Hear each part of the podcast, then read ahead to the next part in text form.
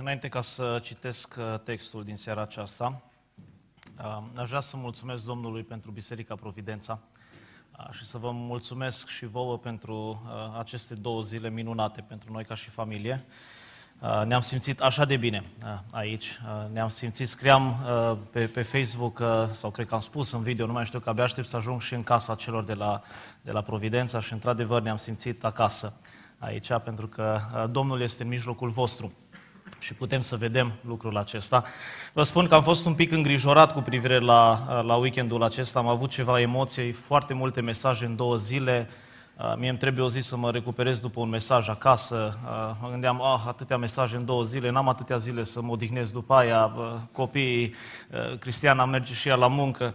N-a fost nevoie de așa ceva. Suntem, suntem odihniți, suntem odihniți în Domnul, suntem odihniți spiritual Uh, și abia așteptăm să ajungem acasă ca să le spunem celor de acolo ce am văzut aici la Timișoara. Așadar, uh, un cuvânt de încurajare pentru voi, Domnul să vă binecuvinteze.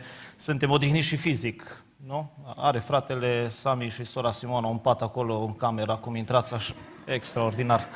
Uh, și poate faptul că nu trebuie să uh, schimbăm două, trei paturi pe noapte după copii, uh, ne-a ajutat și asta. Așa că Domnul să vă binecuvinteze, dragilor. Geneza, capitolul 3, versetul 7. Pentru cei care ați fost cu noi de ieri, uh, am zis să încheiem tot în Geneza. Dacă am început în Geneza, să încheiem tot în Geneza. Știu că ați auzit de multe ori aceste versete, dar uh, cred că Domnul în care să ne vorbească în această seară. Geneza, capitolul 3, versetul 7, voi citi până la versetul 24, pagina Sfânta Scriptură 3. Să ascultăm cu atenție și cu respect cuvântul inspirat al lui Dumnezeu. Atunci li s-au deschis ochii la amândoi, au cunoscut că erau goi, au cusut la oaltă frunze de smochin și și-au făcut șorțuri din ele. Atunci au auzit glasul Domnului Dumnezeu care umbla prin grădină în răcoarea zilei și omul și nevasta lui s-au ascuns de fața Domnului Dumnezeu printre pomii din grădină. Dar Domnul Dumnezeu a chemat pe om și a zis, unde ești? El a răspuns, ți-am auzit glasul în grădină și mi-a fost frică pentru că eram gol și m-am ascuns. Și Domnul Dumnezeu a zis, cine ți-a spus că ești gol? Nu cumva ai mâncat din pomul din care sporuncisem să nu mănânci? Omul a răspuns, femeia pe care mi-ai dat-o ca să fie lângă mine, ea mi-a dat din pom și a mâncat. Și Domnul Dumnezeu a zis femeii, ce ai făcut? Femeia a răspuns, șarpele m-a amăgit și a mâncat din pom. Domnul Dumnezeu a zis șarpelui, fiindcă ai făcut lucrul acesta, Blestemat ești între toate vitele și între toate fiarele de pe câmp. În toate zilele vieții tale să te târăști pe pântece și să mănânci țărână. Vrăjmășie voi pune între tine și femeie, între sămânța ta și sămânța ei, aceasta îți va zdrobi capul și tu îi vei zdrobi călcâiul. Femeia i-a zis, voi mări foarte mult suferința și însărcinarea ta. Cu durere vei naște copiii și dorințele tale se vor ținea după bărbatul tău, iar el va stăpâni peste tine. Omul i-a zis, fiindcă ai ascultat de glasul nevestei tale și ai mâncat din pomul despre care sporuncisem să nu mănânci deloc din el, blestemat este acum pământul din pricina ta. Cu multă trudă să scoți hrana din el în toate zilele vieții tale, spin și pălămidă să-ți dea și să mănânci iarba de pe câmp. În sudoarea feței tale să-ți mănânci pâinea până te vei întoarce în pământ, căci din el ai fost luat, căci țărână ești și în țărână te vei întoarce. Adam a pus nevestei sale numele Eva, căci ea a fost mama tuturor celor vii. Domnul Dumnezeu a făcut lui Adam și nevestei lui haine de piele și a îmbrăcat cu ele. Domnul Dumnezeu a zis, iată că omul a ajuns ca unul din noi, cunoscând binele și răul. Să-l împiedicăm, dar acum, ca nu cumva să-și întindă mâna, să ia și din pomul vieții, să mănânce din el și să trăiască în veci. De aceea Domnul Dumnezeu l-a izgonit din grădina Edenului ca să lucreze pământul din care fusese luat. Astfel a izgonit el pe Adam și la răsăritul grădinii Edenului a pus niște heruvimi care să învârtească o sabie învăpăiată ca să păzească drumul care duce la pomul vieții. Până aici cuvântul Domnului. Amin. Părinte Ceresc, iată-ne din nou înaintea cuvântului Tău. Și, Doamne, te rugăm să faci în noi lucrarea pe care noi nu putem să o facem. Doamne, niciunul dintre noi nu putem să înlocuim lucrarea Duhului Tău cel Sfânt. De aceea te rog să lucrezi în momentele următoare. Niciunul dintre noi nu putem să ne schimbăm inima. Nu putem nici măcar să ne o deschidem dacă nu lucrezi Tu. De aceea lucrează, Doamne, în momentele următoare. Îți mulțumim pentru Duhul Tău cel Sfânt, care a lucrat în mijlocul nostru încă de la început. Și am dorit, Doamne, ca prin lucrarea Lui, în momentele următoare, să avem urechi care să audă, să avem ochi care să vadă și să avem o inimă care să te iubească pe tine și să te caute pe tine. Îți mulțumim pentru că ne asculți și toate acestea le aducem în numele scump al Fiului Tău, Mântuitorul nostru, Domnul Isus Hristos. Amin. Vă invit să ocupați locurile.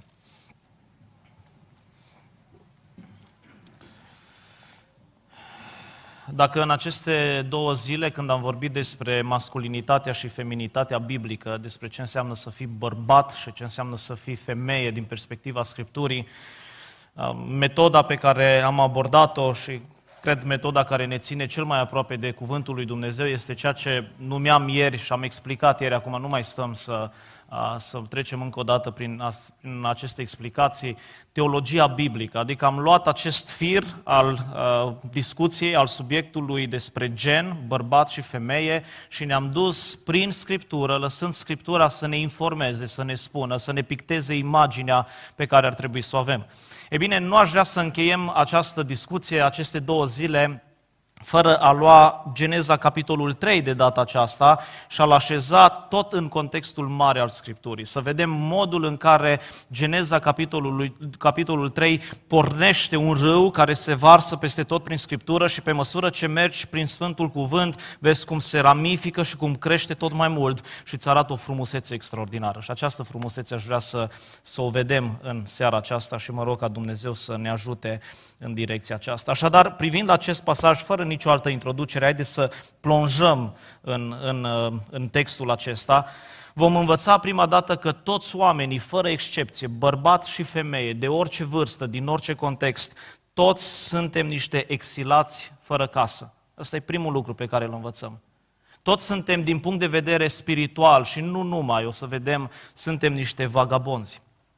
Apoi, în al doilea rând, vom afla din textul acesta de ce suntem așa, cum am ajuns în starea aceasta și în cele din urmă ajungem și la Evanghelie, care ne arată cum putem să fim aduși acasă, cum putem să ajungem în sfârșit acasă. Și dar prima idee pe care o găsim în, în text este aceasta, toți suntem exilați, toți suntem niște vagabonzi.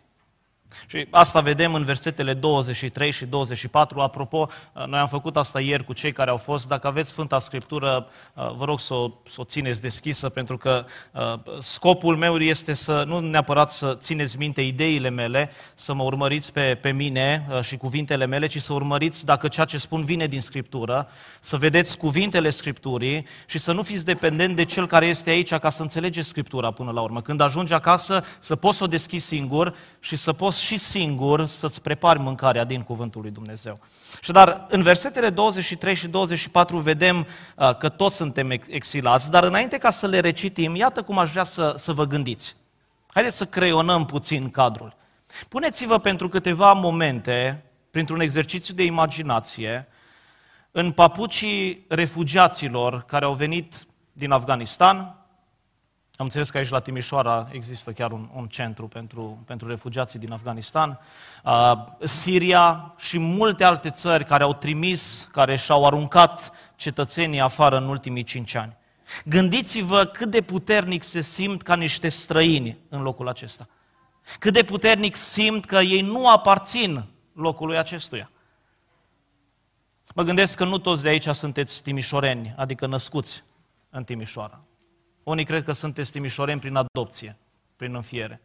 Aduceți-vă aminte de primele zile.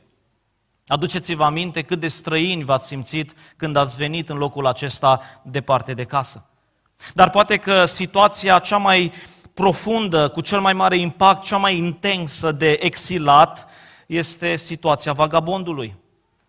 Cel care, chiar dacă se află în orașul în care s-a născut, în țara de care aparține, nu are unde să stea doarme pe stradă, stă în șanț pe ploaie. Și experiența noastră și chiar studiile arată că această stare de vagabond este cea mai, cea mai dezumanizantă situație, cea mai dezumanizantă stare. De ce oare? Ce este până la urmă acasă? Haideți să discutăm un pic. Când, când auzi acasă, ce, ce-ți vine în minte? Siguranță. ce e acasă? Confort? Protecție? Pace? Odihnă? Iubire și acceptare? Vă place acasă? Văd că aveți multe, multe cuvinte. Dacă ar fi să, să sumarizez tot ceea ce a spus, acasă este locul de care aparții, nu? Acasă e, e locul acela în care poți să fii tu însuți. Da, fără măști, nu mă refer la măștile astea, fără măștile pe care le punem în societate. Acasă e, e locul în care nevoile tale îți sunt împlinite. Dacă ești fără casă, ești vulnerabil. Acasă este locul în care poți să crești, acasă este locul în care prosperi. În afara casei ești secat, acasă ești alimentat și crești. Acum, cu aceste lucruri în minte, haideți să citim versetele 23 și 24.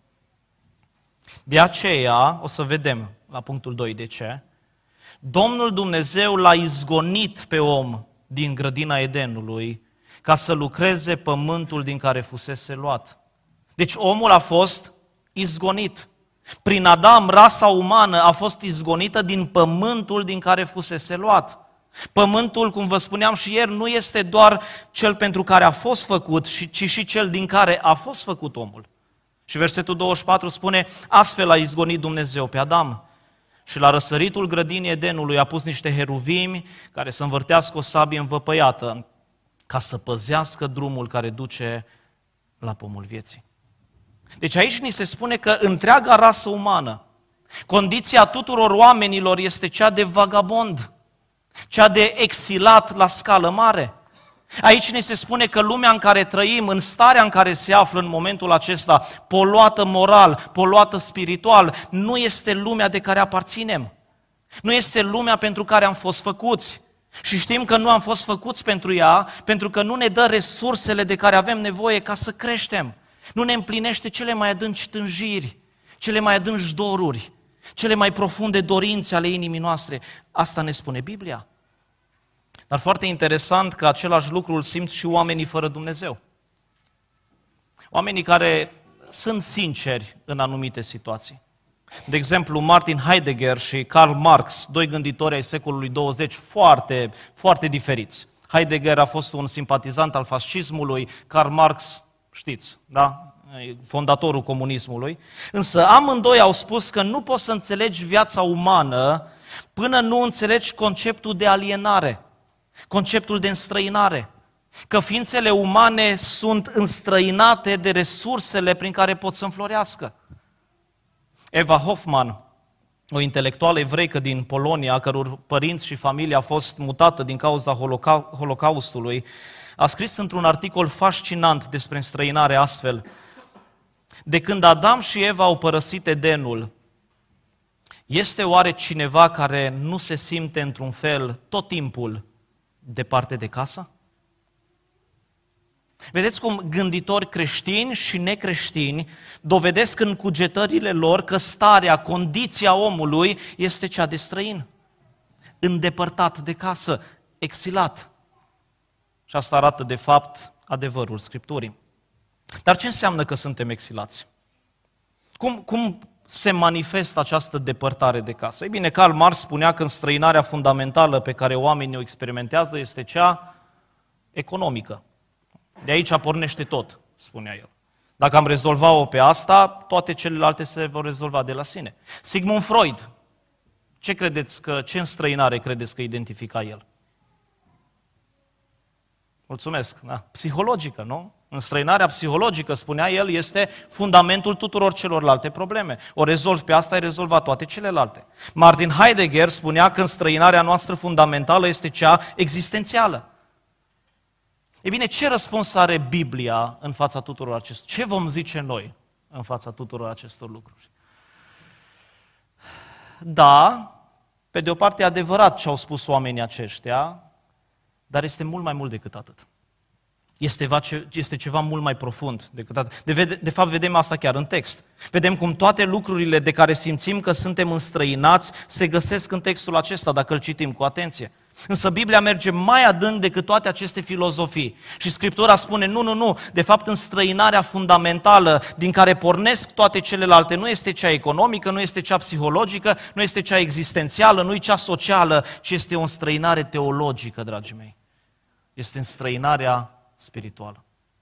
Și dar haideți să, să privim puțin la text și să vedem toate aceste înstrăinări prezente aici, incredibil, cum vezi chiar în Geneza capitolul 3, înainte de orice filozofie, înainte de orice gând al omului, vezi modul în care Dumnezeu îți descoperă prin cuvânt aceste lucruri. Priviți la versetele 16 la 19.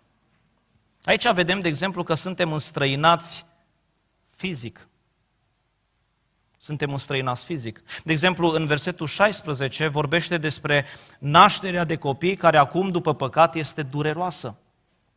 Este periculoasă chiar. Versetele 17 și 18 ne spun că munca te seacă. Munca este grea, este dificilă, epuizantă. Dar poate că cel mai bine se vede în versetul 19, unde Dumnezeu spune în sudoarea feței tale să-ți mănânci pâinea, până te vei întoarce în pământ căci din el ai fost luat, căci țărână ești și în țărână te vei întoarce. Sunt multe cărți și mulți uh, gânditori care spun omului modern să nu fie frică de moarte. Moartea este ceva natural. Moartea este pur și simplu parte din ciclul vieții. Ați văzut Lion King? Regele Leu? Ce cântă ei acolo la început. Îmi place foarte mult desenul, dar filosofia din spate, mare atenție. Trebuie să avem o discuție bună cu copiii după ce ne uităm la Lion King. Da? Is the circle of life. Nu? Adică toate sunt prinse într-un cerc, te naști, trăiești, mori și nu-i nimic, pentru că te regenerezi, intri în natură, ajuns natura și iarăși intri în circul acesta și din nou și din nou o ții tot așa. Dar un poet galez avea mare dreptate când a spus ar trebui să ne mâniem împotriva stingerii luminii din viața noastră. Deci Biblia spune câtă vreme există moarte în lumea aceasta, moartea trupului fizic, și o să vedem că nu-i doar atât, înseamnă că nu aceasta este lumea pentru care am fost creați. Noi nu am fost creați pentru o lume în care există rău, suferință, boală, moarte.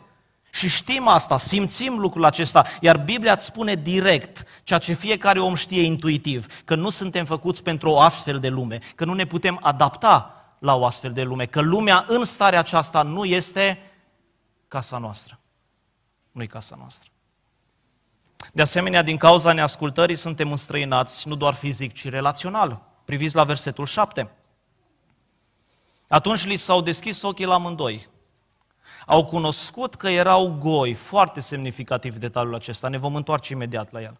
Au cusut la oaltă frunze de smochin și și-au făcut șorțuri din ele. Ce sunt toate aceste lucruri? Ce arată toată această imagine? Înseamnă că oamenii singuri în momentul acela, Adam și Eva, s-au înstrăinat unul față de celălalt. Nu, nu, nu, nu mai putem lăsa pe alții să vadă cine suntem cu adevărat. Trebuie noi acum să controlăm ceea ce văd alții. Cu alte cuvinte, relațiile noastre nu au în centru dragostea și slujirea, ci relațiile noastre au în centru puterea. Trebuie să controlăm ceea ce alții văd, ca să putem controla ceea ce alții fac, ca să putem controla ceea ce ei spun, ca să-i controlăm până la urmă pe cine? Pe ei, prin toate acestea. Ăsta e modul în care ne raportăm unul la celălalt. Firește vorbind, noi nu mai avem relații prin care să slujim, ca să ne iubim unii pe ceilalți, ci ca să ne controlăm unul pe celălalt. Dar pentru că noi controlăm ceea ce alții pot să vadă, asta ne face și singuratici, izolați. Relațiile firești dintre oameni, în loc să fie caracterizate de dragoste și slujire, sunt caracterizate de manipulare, de frică, de singurătate. Și știți unde vedem cel mai bine lucrul acesta? Uitați-vă în versetele 11 la 13. Sunt versetele astea cu datul vinei, unul pe celălalt, nu? Bărbatul dă vina pe, pe soției, ceva nou. Nu? Doar că aici se întâmplă prima dată. Femeia dă vina pe, pe natură, da? pe șarpe, da? diavolul. Și bineînțeles că este ceva mult mai mult aici, pentru că în versetul 16 zice femeii, dorințele tale se vor ține după bărbatul tău, iar el va stăpâni peste tine. Îți spui, o, dar oare ce înseamnă lucrul acesta? Sunt multe lucruri de discutat aici, dar cel puțin vă pot spune că înseamnă o înstrăinare între genuri, între bărbat și femeie. Aici apare pentru prima dată singurătatea, știți unde? Chiar în mijlocul familiei. Singurătatea în mijlocul familiei, în casă. De ce credeți că trebuie atâta muncă ca să menții o familie la oaltă? Pentru că de multe ori nici măcar acasă, în casele noastre, nu suntem acasă. Suntem singuri în casă. Suntem înstrăinați fizic, înstrăinați relațional și asta se vede și e atât de dureros lucrul acesta. Și poate că nu există durere mai mare decât să fii înstrăinat tocmai de cei din casa ta, din familia ta fizică. Așadar, înstrăinați fizic, înstrăinați relațional, suntem și înstrăinați psihologic. Priviți la, la versetul 10, unde Dumnezeu vine și întreabă, de ce vă ascundeți de mine? Ce zice Adam? Am văzut că sunt gol, mi-a fost frică și m-am ascuns. Când zice că eram gol, a fi gol nu înseamnă doar dezbrăcat de haine. Bineînțeles că implică și lucrul acesta. Că, apropo, doar ca să clarific, poate că cineva gândește în felul următor, Geneza 1 și 3 nu e o metaforă. Geneza 1, cu 1 la 3 e istorie, dragii mei. Da? Chiar dacă avem șerpi vorbitori, chiar dacă avem un pom al vieții, chiar dacă avem pomul cunoștinței binelui și nu poți să, nu ți se poate interzice să nu mănânci ceva spiritual doar, așa. Acolo e vorba de, e o istorie aici, da? Dar dincolo de ceea ce se vede fizic, există o realitate, o realitate spirituală.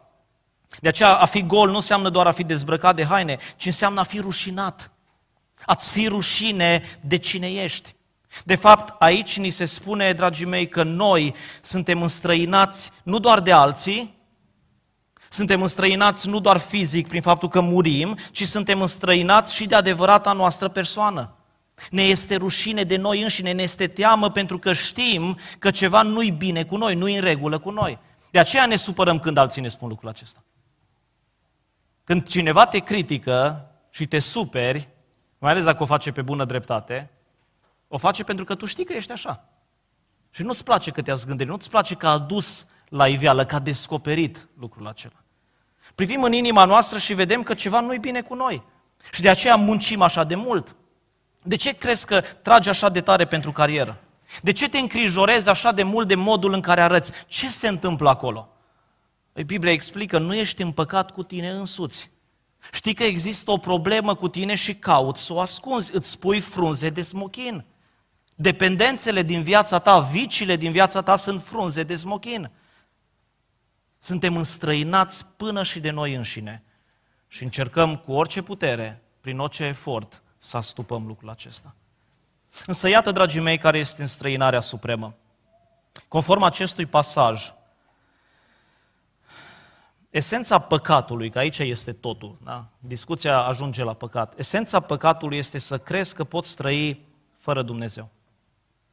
Esența păcatului este când o ființă umană, creată de Dumnezeu, creată pentru Dumnezeu, făcută să-L cunoască, să-L iubească, să-L prețuiască, să-L slujească, însă ea spune, poate că uneori am nevoie de Dumnezeu, e bine să-L am ca și roată de rezervă, dar nu am nevoie tot timpul de El. Esența păcatului este să spui, pot, pot trăi fără Dumnezeu.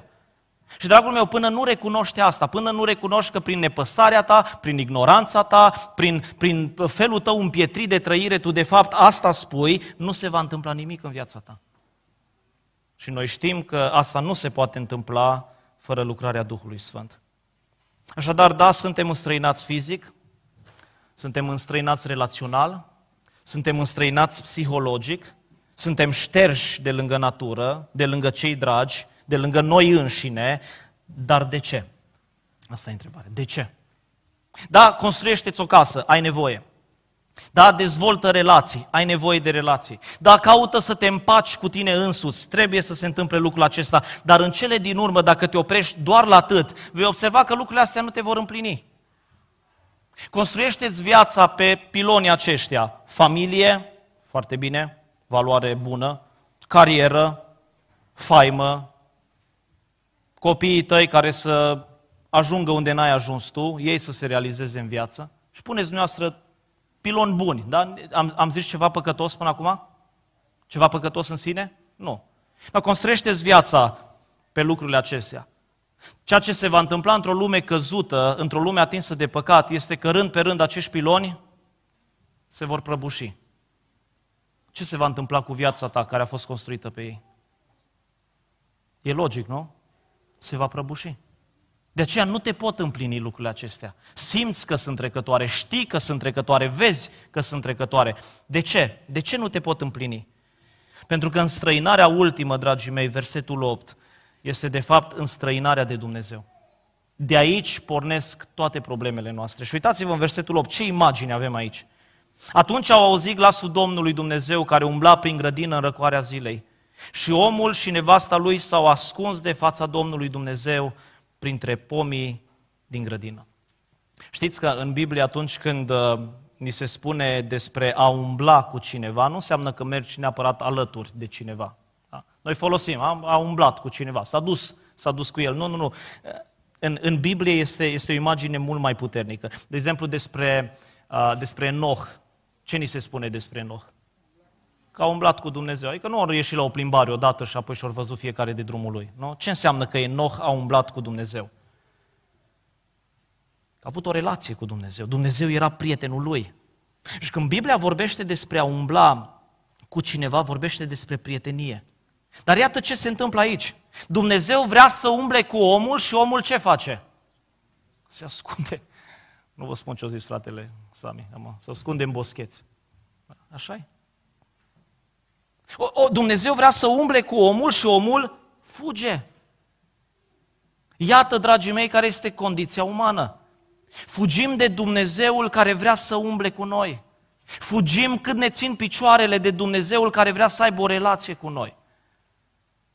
Dar vedeți, acasă este doar atunci când umbli cu Dumnezeu. Câtă vreme fugim de Dumnezeu, niciodată nu vom fi acasă. Vă aduceți aminte ce spune Psalmul 90, versetul 1?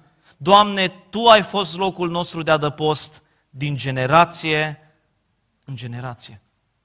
Dragul meu, ascultă-mă bine, Dumnezeu este acasă. Doar în prezența Lui poți să fii acasă fața lui Dumnezeu, umblarea cu Dumnezeu, grădina lui Dumnezeu. Acasă este locul unde ești împlinit, cum spuneați la început, alimentat. Afară ești expus, afară ești secat. Doar a umbla cu Dumnezeu este acasă. Și doar gândește-te ce înseamnă lucrul acesta. Tu îți dai seama că doar în umblarea cu Dumnezeu vom vedea splendoarea și gloria sa. Iar una din tânjirile tale și ale mele, tânjirile tuturor în lumea aceasta, de exemplu, este tânjirea după frumusețe. Nu? Vă, vă place ceea ce este frumos. Vă place frumosul. Da? Căutăm frumosul în, în, în atâtea moduri. Biblia ne învață că doar pe fața lui Dumnezeu vei vedea frumusețea pentru care sufletul tău a fost creat. Gândiți-vă la cuvântul lui Dumnezeu. Avem nevoie de cuvinte unii de la alții. Nu e așa că cel mai mult te doare nu când cineva îți spune un cuvânt rău. Mai dureros e când cineva nu te bagă în seamă. Când cineva nu-ți spune niciun cuvânt, te ignoră pur și simplu. Îți imaginezi cum ar fi să discuți însă cu Dumnezeu? Să ai parte de cuvintele lui Dumnezeu? Oare noi putem să-L auzim pe Dumnezeu vorbind cu noi? Avem noi, cei din anul 2021, cuvântul lui Dumnezeu? Dragii mei, Iată-l. Cuvântul lui Dumnezeu direct de pe buzele lui. Avem acces la el. Tânjim după cunoaștere. Nu vrem să știm, să explorăm. Ei bine, doar Dumnezeu împlinește asta. Gândește-te cum ar fi să umbli într-o zi cu Dumnezeu și să-ți povestească Dumnezeu despre univers. Cam ceea ce a pățit Iov, deși el nu a dorit lucrul acesta. Nu? Dar e fascinant ce spune Dumnezeu în acele trei capitole despre universul pe care l-a creat. Tânjești să fii util. E, e în, în, în natura noastră dorința aceasta. De, de, de ce credeți că bărbații trec prin criza aceea a vârstei mijlocii? Că ne dăm seama, își dau seama, că eu încă n-am ajuns acolo, cred. Deși unii sunt mai precoce, dar sper să nu. Îți dai seama că nu mai ești util la un moment dat. Ai, ai cazuri de consiliere, trebuie să faci consiliere biblică cu frați și surori care ies la pensie. De ce? Că nu se mai simt utili. Și societatea are și un mod frumos de a, de a le spune lucrul acesta, de a le arăta lucrul acesta. Dar vezi, Dumnezeu a așezat omul în grădină ca să muncească. Și în prezența lui Dumnezeu, înainte de cădere, munca nu era grea, era plină de satisfacții. Doar în prezența lui faci ceea ce ești creat să faci, adică să extragi potențialul ascuns, pus de Dumnezeu în creație. Și avem atâtea tânjiri, tânjire după creativitate, realizări, doar în prezența lui Dumnezeu pot să fie împlinite. Dragul meu, ceea ce încerc să spun în, în, în seara aceasta este următorul lucru. În inima ta există un gol și golul acesta are o formă infinită. Așadar, doar dacă cineva pe care îl adori în mod infinit te iubește, se apropie de tine, uh, vine înspre tine, doar așa vei fi împlinit. Doar așa vei fi satisfăcut pentru totdeauna. Tot ceea ce guști în lumea asta, da, sunt daruri bune, dar, dragii mei, nu sunt izvorul. Vă rog să țineți minte lucrul acesta. Tot ceea ce gustăm și tot ceea ce este bun, da, vine de la Dumnezeu, dar nu sunt izvorul. Frumusețea pe care o miroși este mireasma unei flori pe care încă n-ai găsit-o. Este ecoul unei vei în care încă nu ai ajuns. Sunt vești dintr-o țară pe care încă n-ai vizitat-o, deși te îndrepți înspre țara aceea. Toți, dragii mei, suntem niște exilați. Suntem niște vagabonzi. Și în străinarea aceasta pe care o simțim, își are rădăcina în înstrăinarea față de Dumnezeu. Dar cum am ajuns acolo? Acesta este al doilea punct. Cum am ajuns oare în starea aceasta? Apropo, înainte să, să mă duc mai departe, vreau să te întreb, crezi tot ceea ce am spus până acum? Crezi că diagnostul biblic pentru care ai toate aceste probleme pe care le-am descris este adevărat? Îl, îl vezi în viața ta? Observ că până la urmă nici măcar gânditorii atei nu neagă înstrăinarea. Toți o recunosc, dar crezi că Biblia îți spune adevărul? Crezi Biblia când îți spune care este sursa? Și care e sursa până la urmă? Foarte clar, nu stau aici foarte mult pentru că lucrurile ar trebui să fie clare. Noi am rupt relația cu Dumnezeu. Am ajuns înstrăinați de Dumnezeu, nu din vina lui Dumnezeu, ci pentru că noi ne-am hotărât să nu-l tratăm așa cum merită. Vezi, Dumnezeu a creat pe Adam și Eva, a creat omul și astfel cu toții suntem datori lui Dumnezeu în toate. Și cu toate acestea am hotărât din cauza nebuniei minții noastre să fim proprii noștri stăvâni, să fim proprii autori ai vieții noastre. Acum, noi știm toți de aici, din experiență, că dacă cineva rupe o relație, ești într-o relație cu cineva și îi ruptă relația aceea, există un preț de plătit, nu-i așa? Cum, cum repari acea înstrăinare? Cum, cum repari acea alienare dintre voi doi? Dacă cineva ți-a greșit într-o relație, cum repari? Ați, ați trecut prin astfel de situații? Ați avut relații rupte? Cum le reparăm? Haideți că vorbim practic. Ce faci dacă s-a rupt o relație? Mai există șanse să fie recuperată? Nu prea sunteți optimiști. Da. În mod normal, da. Dar ce trebuie să se întâmple, dragii mei? Vreo idee? Comunicare. Da. Și comunicarea ce ar trebui să conțină? Ok, să-ți ceri iertare. Da. Smerenie. Nu? Pocăință, până la urmă. Dar vedeți dumneavoastră, lucrurile nu stau chiar așa de simplu. Persoana care a greșit, da, trebuie să-și ceară iertare. Persoana care a greșit trebuie să se pocăiască, dar persoana căreia i s-a greșit, ce trebuie să facă? Să acorde iertarea. De aceea nu-i suficient să spui, o, îmi pare rău, am greșit înaintea lui Dumnezeu, de acum încerc să trăiesc pentru Dumnezeu. Nu, nu, nu, Dumnezeu trebuie să te ierte. Că dacă Dumnezeu nu-i dispus să te ierte, tu poți să-ți ceri iertare cât vrei tu.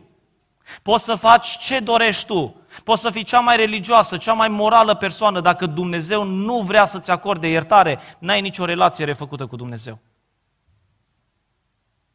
Vestea bună este că Dumnezeu vrea să-ți ofere iertare. Dar, dragii mei, iertarea întotdeauna este scumpă. Vezi, dacă cineva îți face praf reputația și tu îl ierți, înseamnă că ai absorbit toată vina lui. Iertarea este întotdeauna scumpă. De aceea și costul reparației relației dintre, dintre om și Dumnezeu este atât de mare încât niciun om nu poate să-l plătească. Orice ai face, nu poți să-l plătești lui Dumnezeu. De ce? Pentru că reputația lui Dumnezeu este infinită. Și atunci cum crezi că este costul? Infinit, dragii mei. Știți că uh, mulți, mulți au, au dilema asta. De ce să ajung eu în iad pentru totdeauna dacă am păcătuit 30 de ani? De ce să nu îi spășesc 30 de ani de iad și apoi să mă duc mai departe? Nu ar fi drept așa? Nu ar fi echitabil așa? Bun, am păcătuit 80 de ani, toată viața. No, să nu fie chiar 80 de ani de iad, să fie 160 de ani, ani de iad, dar dublu. Dar de ce o veșnicie? Ce, ce-i răspunsul unui astfel de om? Asta e o întrebare pe care tinerii mi-o pun atât de des. De ce iadul este veșnic? Îi drept să fie veșnic. Noi spunem că da, că așa spune Biblia. Dar întrebarea, de ce?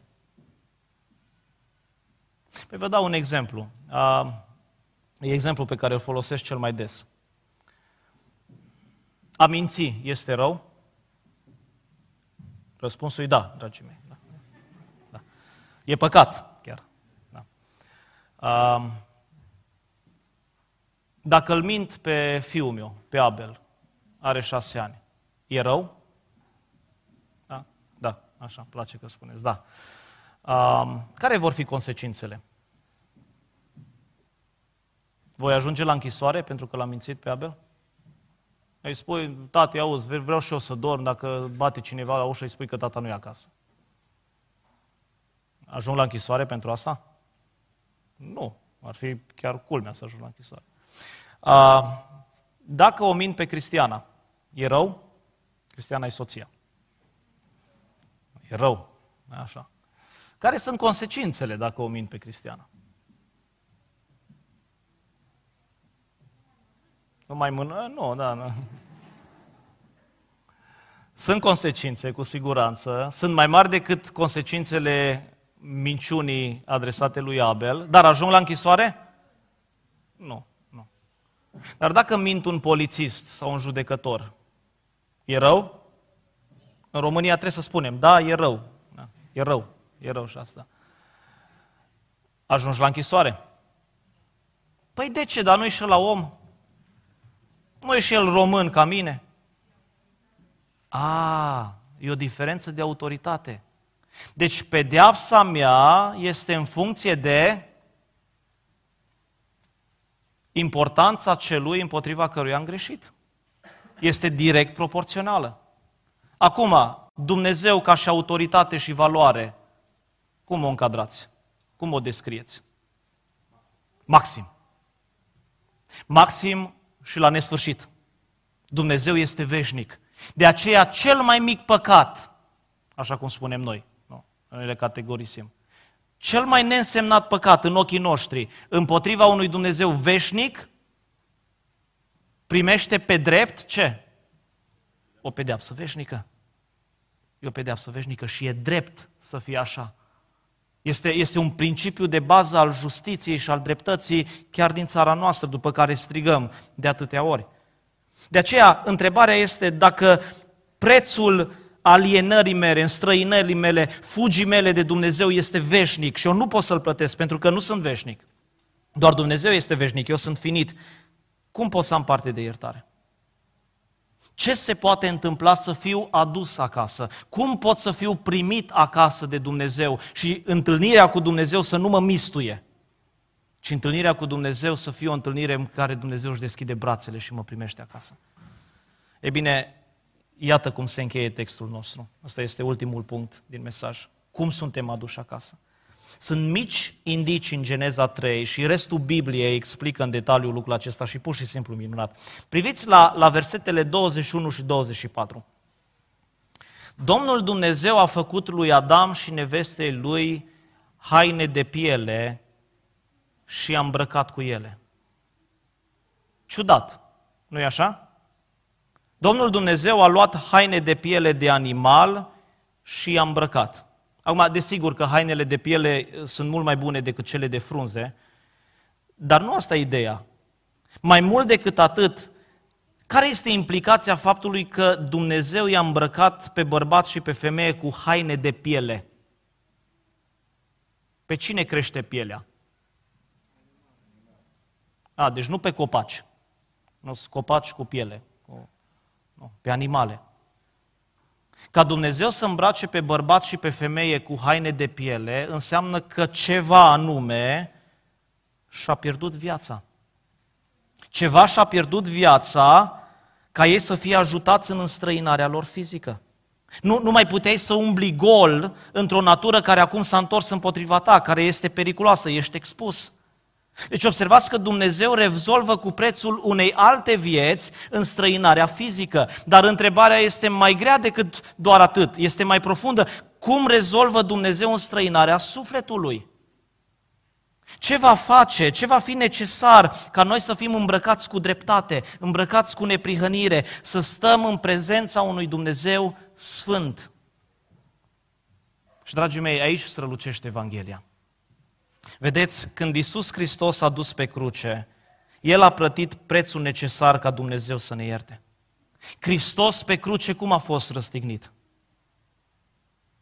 Gol, dragii mei. Hristos a fost dezbrăcat ca noi să fim îmbrăcați. El a fost lăsat gol în toată rușinea ca noi să fim acoperiți. El a fost expus în fața tuturor ca noi să fim onorați prin credință cu haine regale și sfinte. Dar mai mult decât atât, când Hristos a strigat pe cruce, Dumnezeul meu, Dumnezeul meu, pentru ce mai părăsit? Pentru ce mai izgonit? El de fapt a fost înstrăinat de Tatăl, ca noi să fim înfiați de Tatăl. Știți ce a spus Domnul Isus în timpul vieții sale? Vulpile au vizuini, păsările au cuiburi, dar fiul omului este vagabond. N-are unde să-și plece capul. Isus a fost exilat pe pământ și pe cruce a experimentat exilul suprem, dar știți de ce? El a fost exilat cu exilul pe care noi îl meritam pe drept, pentru ca noi să fim primiți în casă. Pentru ca noi de acum, prin credință, să fim oameni de ai, de ai casei. O, oh, ce har! Și mai mult decât atât. Lucrurile bune continuă. Ați văzut că aici a fost pusă o sabie la intrarea în grădină? Ce era sabia aceea învăpăiată care ne împiedică să ajungem la pomul vieții? Era pedeapsa pentru păcat. Sabia aceea era moartea. De aceea singura cale înspre casă, singura cale înspre pomul vieții, singura cale înspre a fi din nou cu Dumnezeu era pe la sabie. Și niciunul dintre noi nu puteam să trecem pe acolo, pentru că odată ce ne atingea sabia, eram morți pentru totdeauna. Știți însă cine a căzut sub sabie? Isaia 53 cu 8 ne spune că robul suferinței a fost șters, izgonit. De unde? Țineți minte versetul? Noi zicem foarte repede, a fost șters de pe pământul, oh, de pe ce? Pământul celor vii. Ce spune aici? Că Domnul Dumnezeu l-a izgonit pe Adam de pe pământ. Exact același cuvânt, exact aceeași imagine. Hristos a fost șters de pe pământul celor vii și lovit de moarte pentru noi. Dragul meu, dacă accepti această purtare de grijă a lui Dumnezeu, dacă ceri în seara aceasta din toată inima ca Domnul să te aducă acasă din exil, pentru că Isus Hristos a experimentat exilul, dacă ceri să fii îmbrăcat, pentru că Isus a experimentat dezbrăcarea și rușinea noastră, dacă ceri să fii acceptat pentru ceea ce a făcut Isus, nu pentru ceea ce facem noi, în momentul acela ai garanția și ai siguranța că ești dus acasă. E drept că nu ești dus acasă în totalitate, dar până ajungi în casa pregătită de Isus, știți că Domnul Isus a spus că eu mă voi duce unde? Acasă, ca să vă pregătesc un loc. Și casa tatălui meu are multe, multe camere, multe locașuri. Pentru cine? Pentru vagabonzi, pentru exilați, pentru toți cei ce își pun încrederea în el. Dar până ajungi acolo, poți vizita puțin acea casă încă de pe pământ. Știai lucrul acesta? Da, casa finală va fi când cerul nou și pământul nou vor veni peste noi, când totul va fi îndreptat, când răul și moartea au dispărut. Dar încă nu suntem acolo. Dar până ajungi acolo, poți să vizitezi lucrul acesta. Știi unde poți să vizitezi casa lui Dumnezeu? Păi noi ce am discutat în aceste două zile, când am vorbit despre masculinitatea și feminitatea biblică, am vorbit despre, de fapt despre modul în care casa ta poate să devină un colț de rai. Despre modul în care familia ta poate să devină grădina în care Dumnezeu își manifestă prezența. Care e un alt loc în care poți să vizitezi casa lui Dumnezeu? Și casa lui Dumnezeu suntem noi, Biserica lui Hristos. Vino la închinare. Astăzi, în dimineața aceasta și acum, în seara aceasta, vizităm Casa Cerească. Știți de ce vă, împlin, vă simțiți împliniți după ce plecați de aici? De ce vă simțiți vindecați spiritual, întăriți după toată această închinare? Pentru că ai vizitat casa care ți se pregătește chiar acum. De aceea, dragul meu, hotărăște-te de azi să ai o viață de rugăciune constantă. Nu rata închinarea cu biserica, fii cu oamenii lui Dumnezeu, ascultă cuvântul, vizitează casa cerească chiar dacă ești în drum înspre ea. Pentru că va veni ziua când vei ajunge acasă și vei spune, am ajuns în sfârșit. Știți ce este extraordinar? Asta e o altă predică, dar vă spun doar pe scurt. Care este locul înspre care a trebuit să plece Adam cu Eva atunci când au fost izgoniți? Ca și coordonat, nord, sud, est, vest. Încotro a plecat. Eu tot arăt aici. Nord, sud, est, vest. Unde au plecat? Da? La răsărit. Înspre răsărit. Au plecat. Dacă citiți mai apoi în, în cartea Geneza, veți vedea că răsăritul este întotdeauna locul în care ești departe de Dumnezeu. Cain pleacă la răsărit când pribegește pe, pe pământ. Avram are mai mulți copii decât doar pe Isaac, dar Isaac este fiul promis. Și la un moment dat, ca să-i apere moștenirea și să-l asigure că doar Isaac moștenește ceea ce Dumnezeu i-a dat, știți ce face cu ceilalți copii? Dar unde? La răsărit. Și peste tot vei vedea în Vechiul Testament cum la răsărit sunt dușmanii lui Dumnezeu. Aici este poporul lui Dumnezeu, la răsărit sunt neamurile. Aici este poporul lui Dumnezeu, la răsărit sunt dușmanii. Totdeauna pericolul vine de la răsărit. Dar la un moment dat, într-o zi, se naște un prunc și vin niște vizitatori. Noi spunem tradițional că au fost trei, dar nu știm câți au fost. Au adus aur, smirnă și tămâie. Știți de unde au venit? De la răsărit. Ce înseamnă lucrul acesta? Înseamnă că Isus Hristos a venit și a dat la o parte sabia aceea învăpăiată, care ne împiedica pe noi să ajungem la pomul vieții. Și acum neamurile se întorc acasă. Acum cei îndepărtați se întorc acasă.